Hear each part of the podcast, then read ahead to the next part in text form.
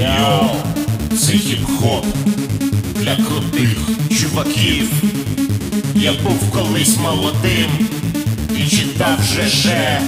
А тепер я не знаю нічого кращого, ніж звіт за 22 рік від фонду ПЖ. Він реально вставляє. Раз, та-та-та, раз, два, три, оце таймлайн в ПЖ Як не крути Тарас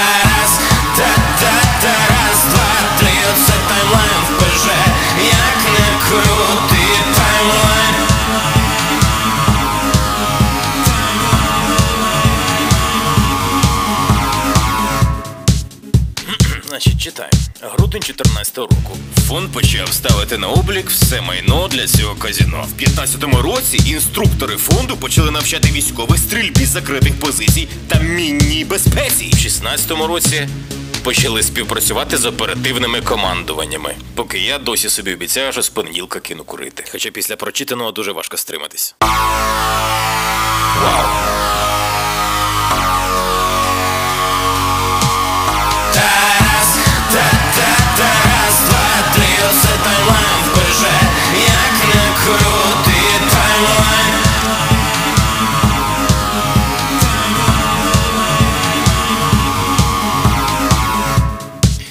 Ну, давайте читати далі. Січень 17-го року. Почали співпрацювати з родами військ. М, а в лютому 16-го почали переобладнання ЗРК ОСА М.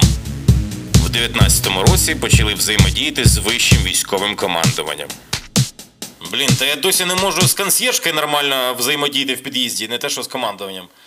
Ну ладно, давайте подивимося, що там далі. В вересні 20-го року вивчення проблематики та реформування сил ТРО. 21 рік долучилися до розробки доктрини ТРО. 22 рік розгортання командного пункту ТРО. 26 липня передали безпілотний авіаційний комплекс Байрактар ТБ-2. Да. А в яких передачах приймав участь я? Ну, я приймав участь, е, значить, в передачі Котлет з Житомира мама передавала. Хоча цього міста навіть не існує. А потім в 22-му році, користуючись своєю бездоганною репутацією, оголосили збір на невідомо що під назвою Black Box. І я віддав всі свої гроші на Black Box. І знаєте, в дитинстві, коли мені треба були гроші, то батькам я мав пояснити абсолютно все: доцільність, кому, для чого, що це буде. І недавно, коли я приїхав до батьків в Житомир і кажу, я віддав всі свої гроші на Блекбокс, знаєте, що мені сказав батько? Він сказав: Я теж. Тарас, та-та-та, раз, два, три, оце таймлайн